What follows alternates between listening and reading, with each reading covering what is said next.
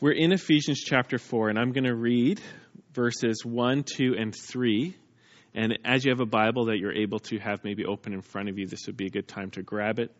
Or if it's on your phone and you can not get distracted by people texting you, then you can do that as well.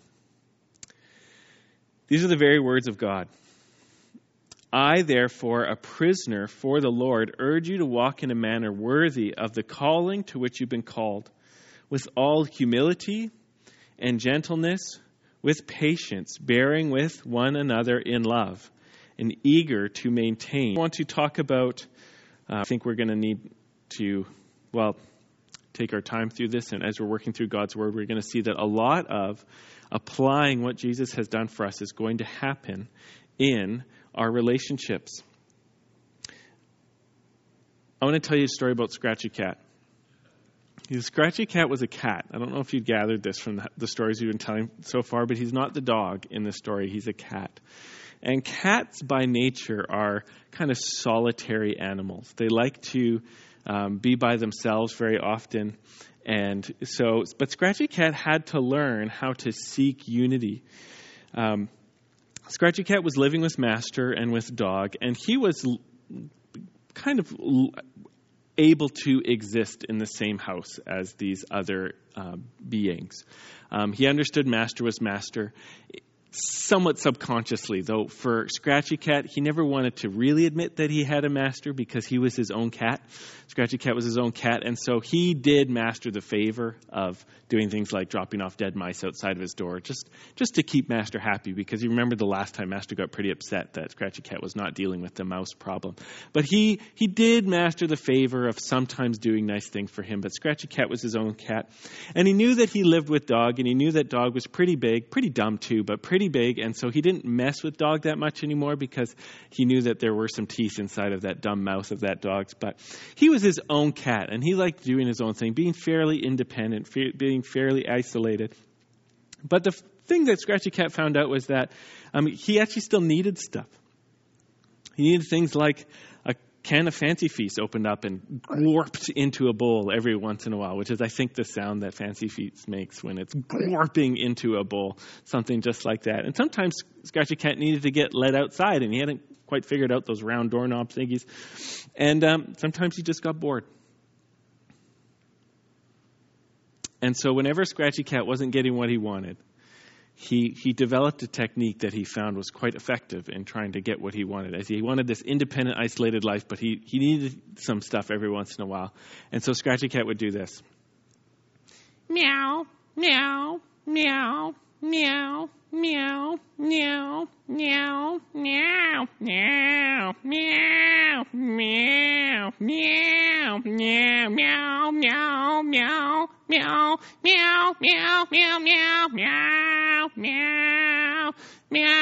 the message. Scratchy Cat was really good at figuring this thing out, and he found out that if he did that, usually someone would give him something he wanted. Sometimes Scratchy Cat decided that he needed a, uh, a flip flop because that's what Master would give him through the air at rather high speeds. But Scratchy Cat usually managed to get what he wanted, especially if he started doing this at 2 o'clock in the morning when he decided it was time to eat. Well, Scratchy Cat was fairly independent and not a super blessing to dog and master as he just meow, meow, meow. That was most of the interaction was meow, I need some meow, I want something, meow.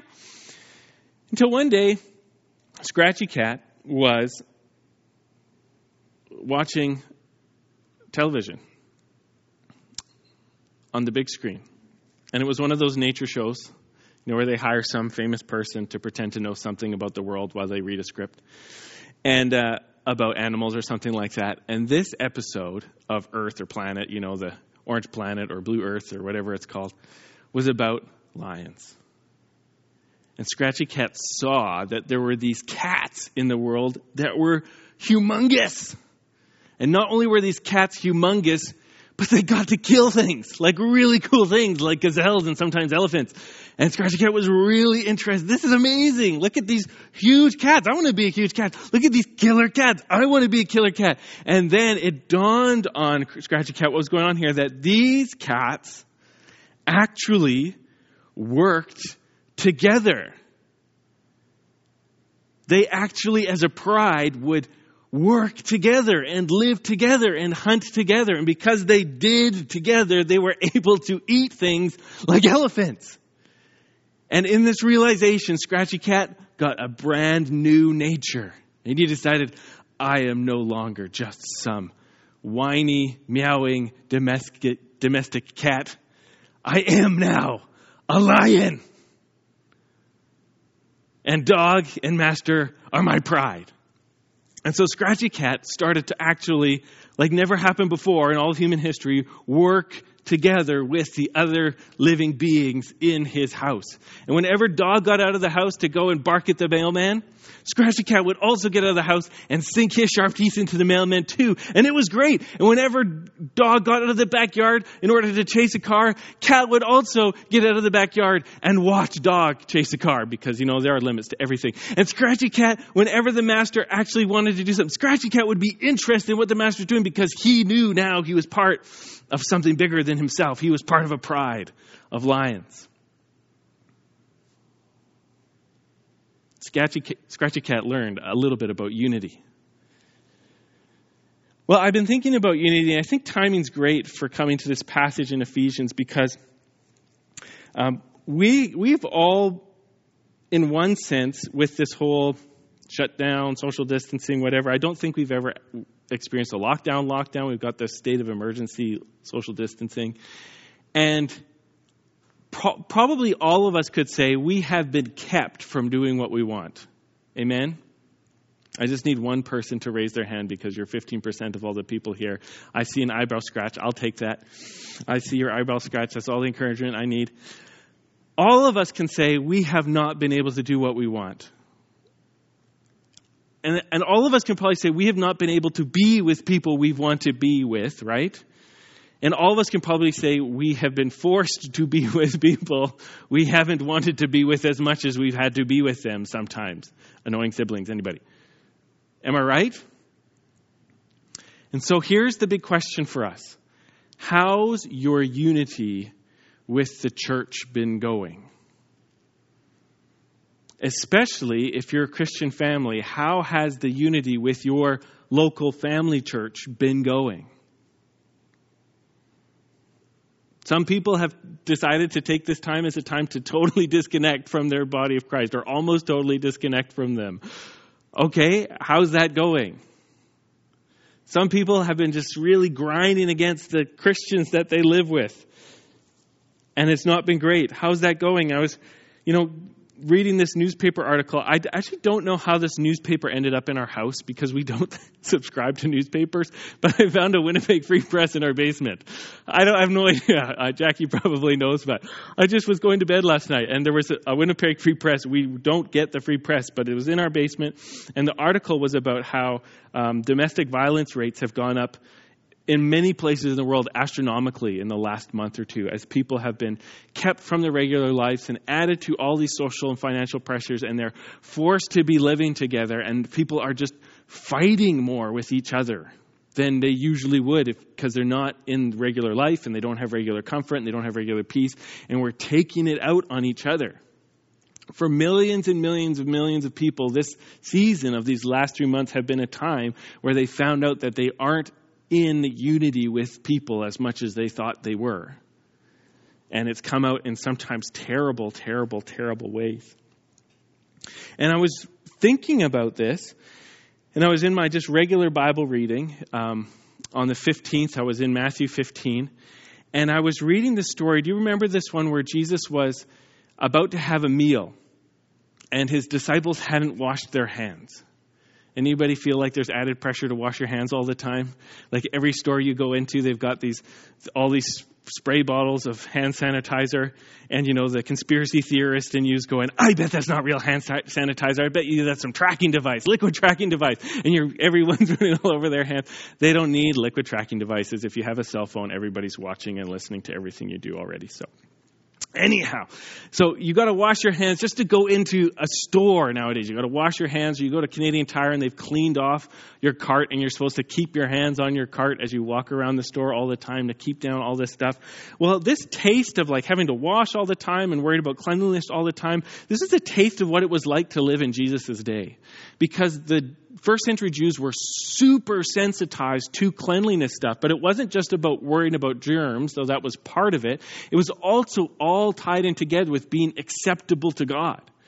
And what they'd actually done is they had taken the cleanliness rules that should have just applied to the priests and the Levites, and they'd said, you know, things are so bad and we're ruled by the Romans, we must be unclean. So let's apply those cleanliness rules to everybody so that even Joe Workaday synagogue goer is meant to be living with the cleanliness rules that the priests who ministered in the presence of God were meant to be living by. They were just upping the requirements of all these things in order to try to get acceptable to God. Maybe this reminds us of what Darnell was talking about here but they didn't actually have their peace, and so they were adding extra rules and extra rules. So here are all these Pharisees. They're rebuking Jesus and his disciples for not washing their hands the right way before they eat, even though I don't know if there was ever a, a rule in the Old Testament that said everybody needs to do that all the time. And Jesus kind of flips out on them and he starts rebuking them for making up rules that destroy the commandments of God. And he goes over, off on the fact that even though the Bible says you're supposed to honor your father and your mother, they had invented this rule that if you say, All the wealth I ever have that should be used to take care of my parents in their old age, I'm going to give to the temple instead. He said, You guys are all great for that. You guys are great with people giving you money, even if they don't support their parents. And he said, You guys are making up rules that destroy the word of God. And then later on, he's talking with his disciples, and this is the big point. And they say, Oh, why did you freak out about the cleanliness thing? And he says to them, There isn't anything you can eat that makes you unclean. All the stuff that goes into you comes out of you. Right? First it's McDonald's, then it's the bathroom with a certain amount of time in between. But he says that's, that's how food works. Nothing that goes into you can make you unclean, can make you evil. All the evil you will ever do comes out of your heart, he says to the people. And so as I was thinking about that and feeling this culture of like hand washing and cleanliness and you know if you're not wearing a mask when you go outside people are like you're evil, you're selfish. Why are you wearing a mask? You should just be dripping in hand sanitizer all the time or you're evil. And I think Jesus from this passage in Matthew 15 would say to us, world, there is no virus you can get that makes you fight with people. If you have disunity, if you have arguments, if you hate people, that comes out of your heart. And there is no amount of lockdown that made that go in there to come out. It was in there to start off with. Amen? That's what Jesus was saying. If you do anything evil, if you fight, if you bicker, if you whine, if you complain sinfully, if you're sinfully angry, if you're fighting with your spouse, if you commit adultery, if you do any of that stuff, it's not ever your circumstances, it's always your heart. There is no lockdown that can make anyone a jerk. We're jerks first. And the lockdown is just an opportunity for it to express itself in a new way. This is the reality. Jesus had a locked down life for the last few hours of his existence, and he never sinned. He went to the cross forgiving and blessing and saving his enemies, and that is the standard.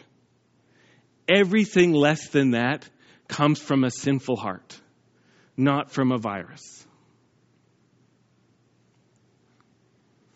Ah! And this is great news. Hello? This is great news. Why is this great news? Because even if the last few months of your life are proving to you that you have sin in your heart and you have evil in your heart, today you can come to the man who has the right to forgive you and the power to change you. His name is the Lord Jesus Christ.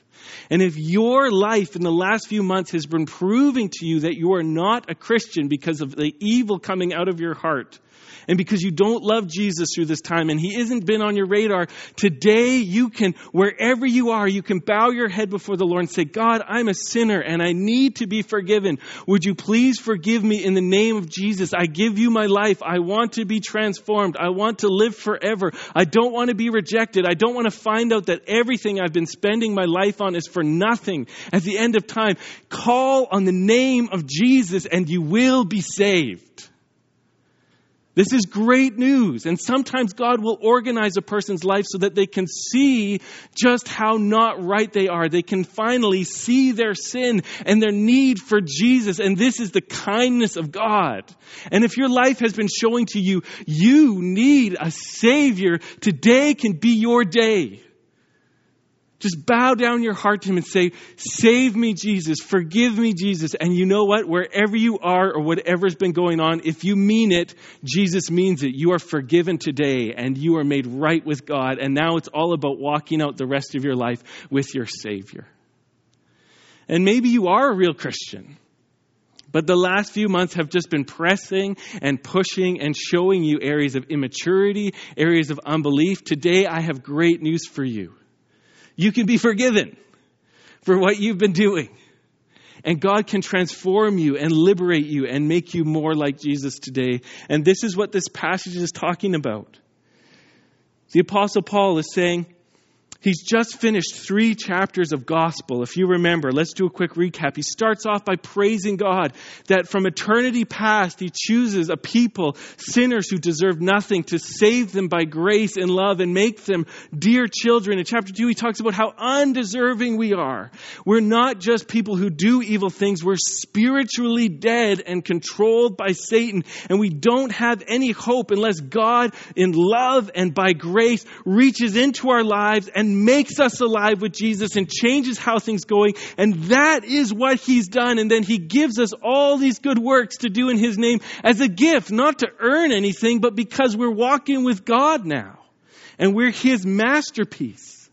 And then he goes on from there and says, now that you're united with God in Christ, God is actually uniting a people of all tribes and all nations and all languages and all skin colors and all heights and all ages. And he's uniting a people together, one with Jesus to be the new humanity and the new people of God in Christ. United with God through Jesus, united with the church through Jesus. This is the project of the church because God wants to put on display for all spirits and all nations from all times the riches of His grace that even though the whole world rejected him and rebelled against him and deserved to be destroyed, he reached out through his own son, through suffering and death, to rescue a people and renew this creation, to create a new people who are one with God. This is his triumph. This is his glory. This is his plan. And this is the worship of eternity. We'll never get bored because we'll always have this triumphant act of Jesus to revel in and to learn more about. And so now as this, this whole massive glorious accomplishment that we are enjoying is described in the first three chapters of Ephesians. In chapter four, he begins to teach us how to respond well. And it doesn't have anything to do with a Super Tuesday where you get bonus points to earn your way into heaven. If you're one with Jesus, you are one with heaven. Jesus is heaven. Jesus is the God of heaven. Jesus created heaven. If you're one with Jesus, you're already done in one sense. There's nothing more. You can't get any higher. What are you trying to be better than Jesus? You're one with Jesus. You can't get any better. But in the wisdom of God, we need to grow and change. We still act a lot like we're not one with Jesus. And so the scriptures give us wisdom and correction and rebuke in how to start acting like everything that is true is true. And it's really interesting that as Paul begins to tell us how to live this life that is worthy of what, has, of what God has done, he starts off by saying, You're going to need to be humble and gentle and patient learning to bear with other people, and seek to, eagerly seeking to maintain the unity of the Spirit and the bond of peace. That's just a really interesting place to start. Missions are important, but it doesn't say, in response to what Jesus has done, why don't you sell everything and move to another country? Why? Well, because if you haven't learned how to live with people, you'll just take your conflict to Afghanistan that you were having in Steinbach. The glory of the gospel is that God found the way to live at peace with people who he didn't who he wouldn't naturally be uh, drawn to because they're so lovely. And so the first job of a Christian is to learn how to live peaceably with people that we wouldn't necessarily think are making our lives better in every single way. So let's look at these words humility, gentleness, patience a little bit, and then talk about some practical stuff we can do to become zealous unity keepers in the Spirit, working on our relationships, fighting for fellowship. Number one, the word uh, humility there. I want to take humility and gentleness together. Um, I have a hard time wrapping my lips around this one still, but it's like tapinophrosunes and prautes are the two words for humility and gentleness. And the first one, tapinophrosunes, really just means having a low, low thinking. It's just a word like low and the word for mindset. You put it together, you get a low mindset, so humble thinking about yourself. And prautes means uh, a good definition of it is this is great. Welcome to class here. The quality of not being overly impressed by a sense of one's self importance. How do you like that, that word there? And which is interesting for me that it's translated gentleness because usually when you think of gentleness, what do you think about? You think of like light touches, right? Be very gentle touch it. This is my favorite Bible. Be very gentle with it. Oh, just oh, uh, oh, uh, gentle. Oh, I might crinkle the page. You know, you think of lightness. You think of softness. You think of like just tiptoeing. Ooh, but that's not really what it means. It's how you act when you don't, when you're not thinking about how important you are when you're not going into every relationship going, this person better make me feel important. This person better make me feel significant. Does this person make me feel like I'm something special? Does this person? And you're always kind of trying to be aware, like Scratchy Cat. You, you know, you're convinced you're probably the most important person in the room, and you're always aware whether or not people are agreeing with you that you're the most important person in the room. And gentleness becomes almost impossible because when people start failing you, you need to let them know that they're not treating you like the most significant person in the room. And prautes just means, I don't care if I'm the most important person in the room. Because I know that whatever room I'm in, Jesus is the most important person in the room. And so I care about whether other people know that Jesus is the most important person in their room. I'm thinking lowly of myself. I'm not really that impressed with myself. And so I can relate to people out of that lowliness, knowing that Jesus is more important to them and to me than we are to each other. Now, the reason I want to take these words together is one of the most famous statements of Christ in the entire world comes from the Gospel of Matthew. Remember when Jesus says, If anyone is uh, weary, let them come to me, and I will give you rest. For I am lowly and gentle in heart, and you'll find rest for your souls. Remember that? I've, I've misquoted it just a bit there, but the important thing is those two words where Jesus says, I'm lowly and gentle, those are those same words there. So when Paul is calling the church to begin to work on their unity in relationship, he uses Jesus' own self description of himself when Jesus is reaching out to sinners to try to take away the burden of sin from their life. And when I think about that, I just think about, you know, if there's anybody ever who could rightly be concerned about their own self importance, it would have been Jesus, the God man, you know, come down from heaven, spending all eternity being loved by the Father, spending ever since the day he made the angels, having the holy angels praising him, worshiping him, always obeying him. Parents, always obeying him. Jesus being used to everyone, always obeying his will, shining with like lightning, his skin whiter than bleach, just like shining in glory. And then he comes down to earth, passing through a birth canal, the lowly son of a carpenter, um, living a few miles away from kings and castles while he just lives in some mud hut, working with his hands. being constantly rejected, constantly misunderstood, constantly having assassination attempts plotted against him, being under spiritual attack from the devil all the time, sometimes being hungry, sometimes being like being dirty and filthy. Just he's the most important person ever. You wouldn't have been able to tell. In fact, people were so regularly offended at his lowliness because he was humble and, and, and gentle. There wasn't a person on the planet worthy of touching Jesus. Jesus touched lepers. Prautes, he, he, was, he did not walk around with this demand for his own self importance, even though he was the most self important person, sorry, the most important self there could have ever been.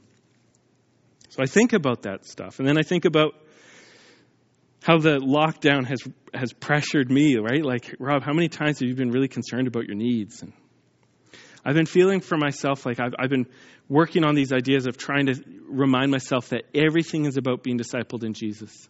If Jesus is in control of everything, then everything that happens in my life, I should be seeing through the lens of being discipled by Jesus. Every situation is a situation from Jesus. Every challenge is a challenge from Jesus. Every relationship is an opportunity to become more like Jesus. It's all about Jesus. I'm being discipled all the time. Every day is training. And I think for sure the, the whole social distancing has, has pressed selfish buttons in the home for me for sure. Right? I could be easily annoyed. I, the, kids, the kids can be happy, but still too loud, which is still crazy. But some, I'm not getting something I want. And so I've, I've been finding that I am really having opportunities to see every relationship during these social distancing times as a training ground from the Lord, as a gift from Jesus for me to go through to become like Him, to learn true humility of thinking less of myself, of thinking less of my self importance, and realizing that I, in every situation I'm supposed to be on mission for Jesus in all of my relationships. Let's talk about this word patience for a little bit. I really like the, the root of the Greek there. I'm not sure if they caught it every time they heard it, but it's this word macrothumia. And macro, if, you know, if you've ever heard of macroeconomics before, anyone, someone, whatever. Me and my Poindexter friends, we talk about all the time. And um, it means big. Macro means like big or long or large. When you're wanting to talk about things, things you talk about at the macro, and it's the opposite of micro. Micro means small. Macro means big. And thumia means like passion or often anger. It's like your strong emotions. And so their word for patience means to be like long of anger, meaning essentially it takes you a long time to get really angry. The Hebrews say it a little bit different. They call it long of nose because I guess they got this idea that when people are angry, their nostrils flared. Ah, you know, they're ah, really angry. So when you're long of nostril or long of nose, that means it takes a long time before your nostrils go ah, because you're angry, right? It's like a dog. You know, when a dog's angry, they pull up their nose and the teeth come out, but their nose does weird things too. And so if you're really long of nose, it means that you don't you don't let the teeth out very often or as quickly. And what this makes me think of is if you're around Steinbach, have you ever noticed how they are digging these huge water runoff trenches around town. There's one over in that direction ish. There's one in my neighborhood in Deerfield where they just dig out tons and tons and tons of dirt from where there used to be like a little creek, and they make it so that it be, can become like a pond if it really rains heavy. So, and the idea there is we know every once in a while there's going to be a ton of water coming down, and it's going to overwhelm the waterways. It's going to overwhelm the ditches unless we dig out a huge place for all of this water to gather so that basements don't get flooded and houses don't get flooded. And what they're doing there is they're really building macrothumia. They know there's going to be this passionate downpouring of rain someday, maybe not every year, but every five years probably, maybe every 10 years, there's going to be a massive downpouring. And they're digging out space so that when all that rain comes down, it doesn't cause damage. It's got somewhere to go. And that is the Christian virtue of patience, is that God carves out the selfishness and carves out the sinfulness of our heart and he starts removing it so that we have more room just to go through crud in life without having our anger spill over in a destructive way. And when you're really immature in Christ, everybody knows when you're angry right away. And as you grow in the Lord, He makes more and more room for you to have, to not get what you want. More and more room for there to be pressure. More and more room for there to be disappointment. He can stretch out longer times before when the problem arrives and when God's solution arrives. You can have a bigger and bigger, bigger time without going into despair or going into attack mode. That's what macrothumia means. It's, it's your able, your ability to stay tranquil while you're waiting for God to come up with His solution or to reveal his solution.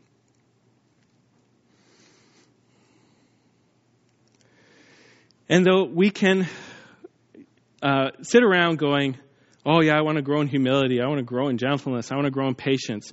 And I don't know if you've ever noticed this, but whenever we want to grow in these things, in our heads, we always imagine it happening like in the morning with your cup of coffee during your Bible reading. You ever notice that? Oh man, if I was just on a beach somewhere and the kids were at home with grandma and grandpa, then I could be patient. Then I, be, you know how gentle I could be if I was just, you know, having a nice white sandy beaches. We always imagine that it's the circumstances that need to change and the pressures need to disappear. I don't want to have to deal with that person, or I want to find a community group that's just my friends, or something like that, and then it'll be so great. No, it, no, no. No. I think every Christian should assume that God is going to give us a never ending flow of people we generally don't get along with in order to grow our Christian character. Because you know what? God doesn't save anybody he naturally gets along with because we're rebellious sinners by nature. He has to change our hearts. Sometimes we can think, oh, God saved me because he thinks I'm so beautiful. No, he doesn't. He saves us because we're wretched, and then he makes us beautiful. We're going there. We're going there. It's Jesus who loves the church like he loves a bride, who's making her beautiful through the washing of the word, who's taking away her spots and her blemishes. But we're blemished. We're spotty. We're not naturally lovely to God. We're objects of mercy. We're objects of compassion. He looks at us and goes, Ugh, but I'm going to save them because I'm gracious and merciful. And then he makes us lovely through Jesus and the power of the Holy Spirit. And I know I've said something that's just rocking some people's self esteem right now or rocking your self confidence or something. You should have your self confidence rocked. Why would you want self confidence in a world controlled by Christ? We want Christ confidence. We want spirit confidence. Why would you want self esteem in a world that is all about the glory of Christ? We want Christ esteem. It's way better to be a worshiper than worthy of worship in this world. Haven't you ever noticed that? When you can't forget about yourself, you're happy. That's the problem with problems is they make us think about ourselves. That's the problem with problems is they make us think about ourselves. Oh, you've got to stay home. Oh, that's ruining my plans. And you could get sick and die. That's ruining my life. As soon as my comes into almost everything, it's poisoned. Joy comes from worship. It's like, I'm seeing Jesus, the all powerful, all glorious one. I'm happy. When we get outside of the house and the sun is shining, like, I'm happy because of, am I making the sun shine? Is everybody going, Rob, you're so warm. I can feel the vitamin D coming as I, in your presence. No, get, go out. Like, get out of the church. Why are you guys still here? There's 250 smarter people than you who did not show up to church this morning that are enjoying some sunshine somewhere. What's wrong with you guys? Thank you for serving. But seriously, I would have said no. I would have been like, you know what the forecast is? but it's okay. We got a million uh, windows in this ceiling, and so you're all hot and sweating. And Scott, I, you are changing colors in the sunshine right before my very eyes. And I, what am I even talking about? This is the truth. God is going to sabotage our circumstantial peace so we can have God peace. God is going to sabotage our getting what we want patience because we need God patience. And God is just going to give us many people that we have to bear with in love so that we can learn to be like Jesus who bears with me in love. Oh my goodness. Have you ever just sat down and thought about all your horrible sins in life? It's a good habit to get in. You just sit down and be like, oh yeah, five years ago I did that. That was terrible, Jesus. Ten years ago I did that. That was terrible. I, I was stuck in that for three years. That's horrible. I was a horrible person. And man, you really just stuck with me during that time. Boy, I ought to stick with people more. If you loved me through these horrible, horrible years I was committing sins against you, even though I knew who you were, man, I should be more patient with people who are probably only doing things I already did. Do you ever notice this? I bet you half of the people that get under your skin are only doing things you do to other people because that's part of how God trains us. He gets our attention. Do you know you sin like this, Rob? No, I don't. Here, I'm going to give you somebody who sins just like how you sin, and when you're really upset about it, then you're going to see how bad what you do is. I don't know if I like this plan.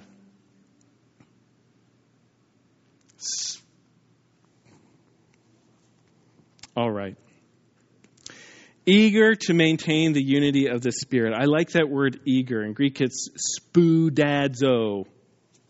Spood! I know sometimes I have just been imagining this like Christian battle cry of spood, which just means like it's time to get eager about the Lord. It's time to be eager. Spood! You know, spood! We're gonna go forgive somebody. Spood!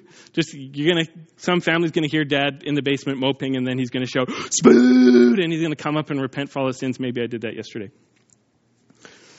But it means to be quick, to hurry, to, to hasten, to be um, especially conscientious about discharging an obligation. Sorry, I, I muddled that one up.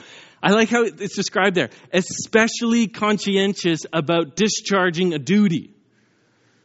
You have this call from the Lord to make relationship work in the church with humility and gentleness and long suffering.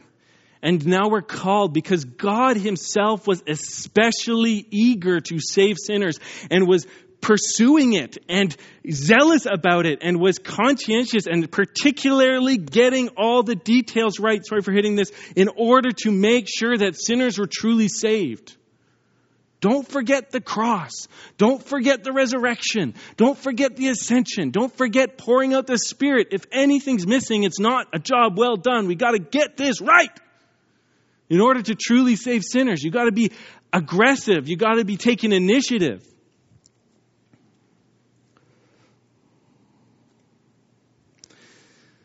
In this time when our relationships are all getting muddled and fuddled, have you been aggressively seeking unity in your family? And I especially want to talk to the teenagers if there's any teenagers watching this. I don't know if there's any group of people in Canada who take less responsibility for their relationships than teenagers, especially with parents and older people. Some of you are just sinfully cowardly and lazy.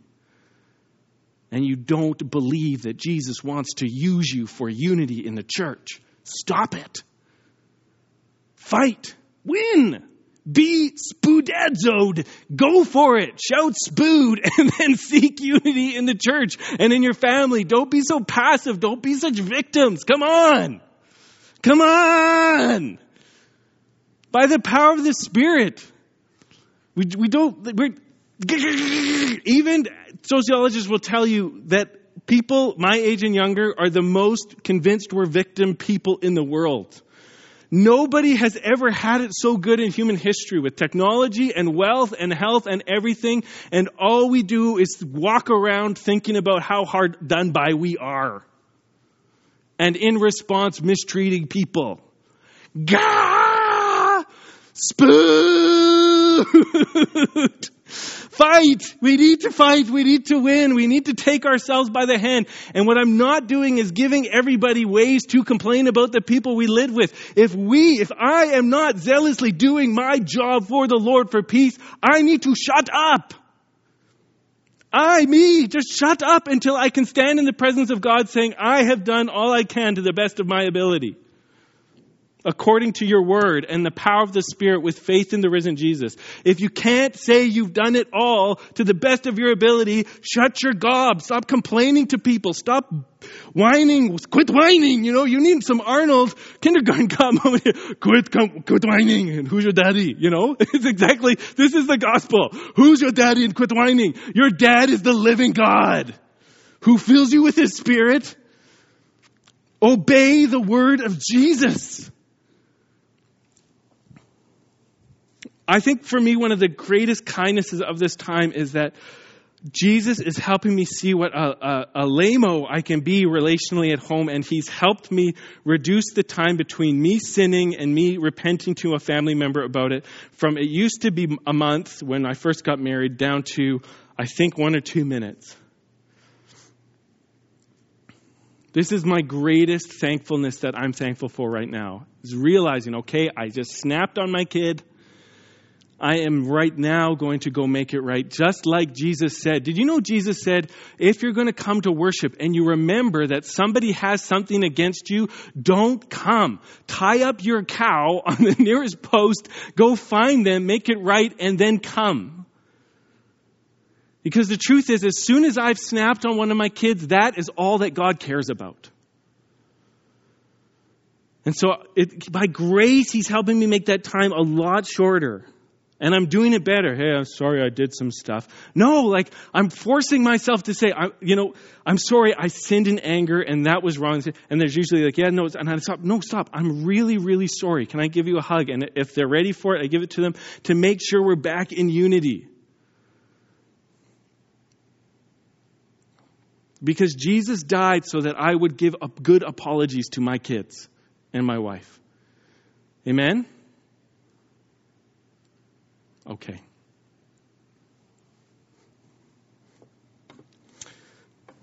Just quickly, 25 points on how to pursue unity. Just kidding, it's only seven. Because I said 25, now you're relieved it's only seven. Number one, if you care about unity and relationships, you need to pursue the Lord with everything you've got. True unity only comes from Jesus. Um, this is something I've been thinking about. Some people will say, you know, I don't mind going to hell. All my friends are there. Nobody has any friends in hell. Nobody has any family in hell. Everybody just hates each other in hell. That is the normal state of things. Without the blessing of God, allowing there to be love, allowing there to be peace, willing for unity, there is only disunity. And so, if we actually want real unity, it isn't so much about eating pulled pork together, though I love that stuff. It is a gift from a worshiped Christ. Only the Father builds the family of God. Only Jesus makes disciples work together. Only the Spirit builds the temple of God together. So if you care about this stuff, we just leave the blame game alone and start pursuing Jesus with wholehearted worship and zeal, willing to both live and to die for Him according to His will and His word. That's how we start. If your family's been fighting a lot, stop, leave your family members alone, and you go and confess and worship Jesus with your whole heart. And if we won't do that, then how can we expect anybody else to act like a Christian? That is blatant, disgusting hypocrisy. Never, parents, ask your kids to be more obedient than you are. Ah! So we've got to go hard after Jesus first. Each and every one of us. We can never, ever blame anybody for not being zealous for Jesus if we aren't first. Number two, do your job. Sometimes there's conflict in the church because people just won't own their role. Like, I know some, there was this thing called hockey one time. You know, thousands of years ago, people played this game called hockey. And they would get on this stuff called ice, on these things called skates. And, uh, but there, there were five people on each team, or is it six on each side? Help me out here, Greg. Six with the goalie. That's what I was thinking. But there's other people on the ice who are wearing these different shirts. What are they called, Greg? They're called referees. You, you know what would happen if a referee grabbed a hockey stick and started trying to score goals? It's all over. And you know what happens when somebody who's a captain on one team starts trying to call penalties? It usually ends up in a fight. You got to know your role. If you're dad, be dad. If you're mom, be mom. If you're single in your home, own your singleness according to the word of God. I got a phone call from somebody who does, who is, as far as I understand, alone in their apartment this this week, and they're this is okay. They phoned to check up on me and see how I was doing. That never happens. But here's somebody who's not locked down with people, but is somewhat alone, and they're like, I'm going to phone and see how Rob's doing. Ah! Here is somebody moving in the spirit and not looking at their circumstances. Do, know your job, know your role, seek scripture, see what shirt God has given you to do, and do that. We make a lot of trouble by not just owning our responsibilities in the Lord first. Number three, know your enemy. Understand what your habitual sins are and your weaknesses are. If this lockdown has done anything, it's probably going to show us where we sin as Christians. What have you been griping about? What are you groaning about? What aren't you talking to Jesus about? Where's your unbelief? This time of extra pressure can be used redemptively to know where, where we tend to fall on our faces. And that's good. And the people you're in relationship with, they already know where you tend to sin. But it would be good if they knew you knew and that you wanted to work on it together. So for me, I already shared it. I, I have a tendency to fall into irritated anger quickly. That's going to be my first major thing I fall into because I'm thinking about something and I'm just about to solve world hunger, and then somebody says, You stole my Lego piece, and it's all gone. Just kidding. I've never been that close to that. But you know what? I know that that's my thing, and so I'm always going to be looking for it. Am I irritated? If I'm irritated, somebody is owed a real repentance and apology. Number four, humble yourself. Learn to confess your sins better. Learn to walk in the light. If you haven't confessed a sin to your spouse in two days, it probably means you're hiding something. If you haven't confessed a sin to your kids in a week, it probably means you're hiding something. Or You've been quarantined somewhere else away from them. We sin against each other. We just do. That's what people do. And we should be zealous, spood, spood adzod zealous to make sure we're apologizing thoroughly and quickly. Don't make it somebody else's job to point out where you're sinning. It's the Holy Spirit who convicts us, so we can ask Him anytime, Holy Spirit, would you help me to be fully convicted of everything you want me to be at any time so that I can be keeping my accounts clear? And you know what? If you don't have joy in the Lord, one of the first things that goes when you're not fully confessed up is your joy. If you're hiding something, joy is gone. If you're walking around with guilt, joy is gone. If you're not joyful in Jesus, ask the Lord to help you find out where you lost it. And it's probably a sin that needs confessing to somebody. Number five, don't be a manipulator. So often we think if I can just get this person to do that, then my life will be okay, or that person to do that, my life will be okay, or if this person would just stop doing that, my life will be okay. We first go to the Lord and say, You're my life, Jesus, so I'm okay. And if I'm going to help somebody, it needs to be out of my love for you and my love for them, not just wanting to make people stop doing things so that I can have a better life. That's manipulation, that's not faith. Number six, listen patiently and learn. Um, one of the joys of this lockdown for me is I've gotten to know the people I've been stuck with a lot better. Has anybody, any of you learned lots about people that you're with a lot? You don't have to put your hand up. I know you're tired. It's hot in here. It's so hot in here. It couldn't be hotter outside than it is in here. It's hot. I've learned that one family member loves knowing that there's something to look forward to and try to participate with that. I've learned that one family member can't always tell when I'm joking or not joking, and I need to be clearer with that when I'm teasing sometimes. I've learned that one family member will do a better job with a chore when it's very clear what the expectations are. I've found out that another family member does really well with tons and tons and tons and tons of hugs. I've learned that a different family member loves um, sitting close by me while they're watching silly TV shows that are sometimes hard to get through. You know, I've been learning, do, do, do, do, do, do, do, about the people I'm with all the time, listening to them talk. Try not to be defensive. Try not to preserve myself, realizing that I'm on mission to be the grace of Jesus to the people I'm quote unquote stuck with. And you can do that too. I'm actually going to stop there with six. Band, we should worship. Church, if anything, I want us to know that because everything relationally that we go through is about Jesus, we can trust him and be empowered to be his servants in whatever we're called to. And everyone has a different calling in life, which is a grace and a gift. But you can know that with gentleness and humility and patience, you're called to eagerly serve the unity of the church and the unity of your home by the power of the Spirit. And as we do this with faith, we can trust God with the results, as long as our hearts are set to pleasing the Master first. Father, we just uh, love you and look to you. God, thank you for all the good things you're doing. Father, I, I thank you that the human heart is where you want to dwell. It's where the evil in the world comes from, and it's also where the kingdom of God establishes itself. And so, Lord, I pray that each one of our hearts, we would come to you to be discipled by you in relationship with faith, and patience, and love, and everything that pleases you. And I pray, Father, that wherever someone's being conv- convicted of a sin or a fault, I pray that we would be eager to make it right instead of falling into some sort of passive self pity. God, I pray that you'd fill us full of people who are zealous and eager to do what's right in the name of our Savior and King. For your glory, and amen.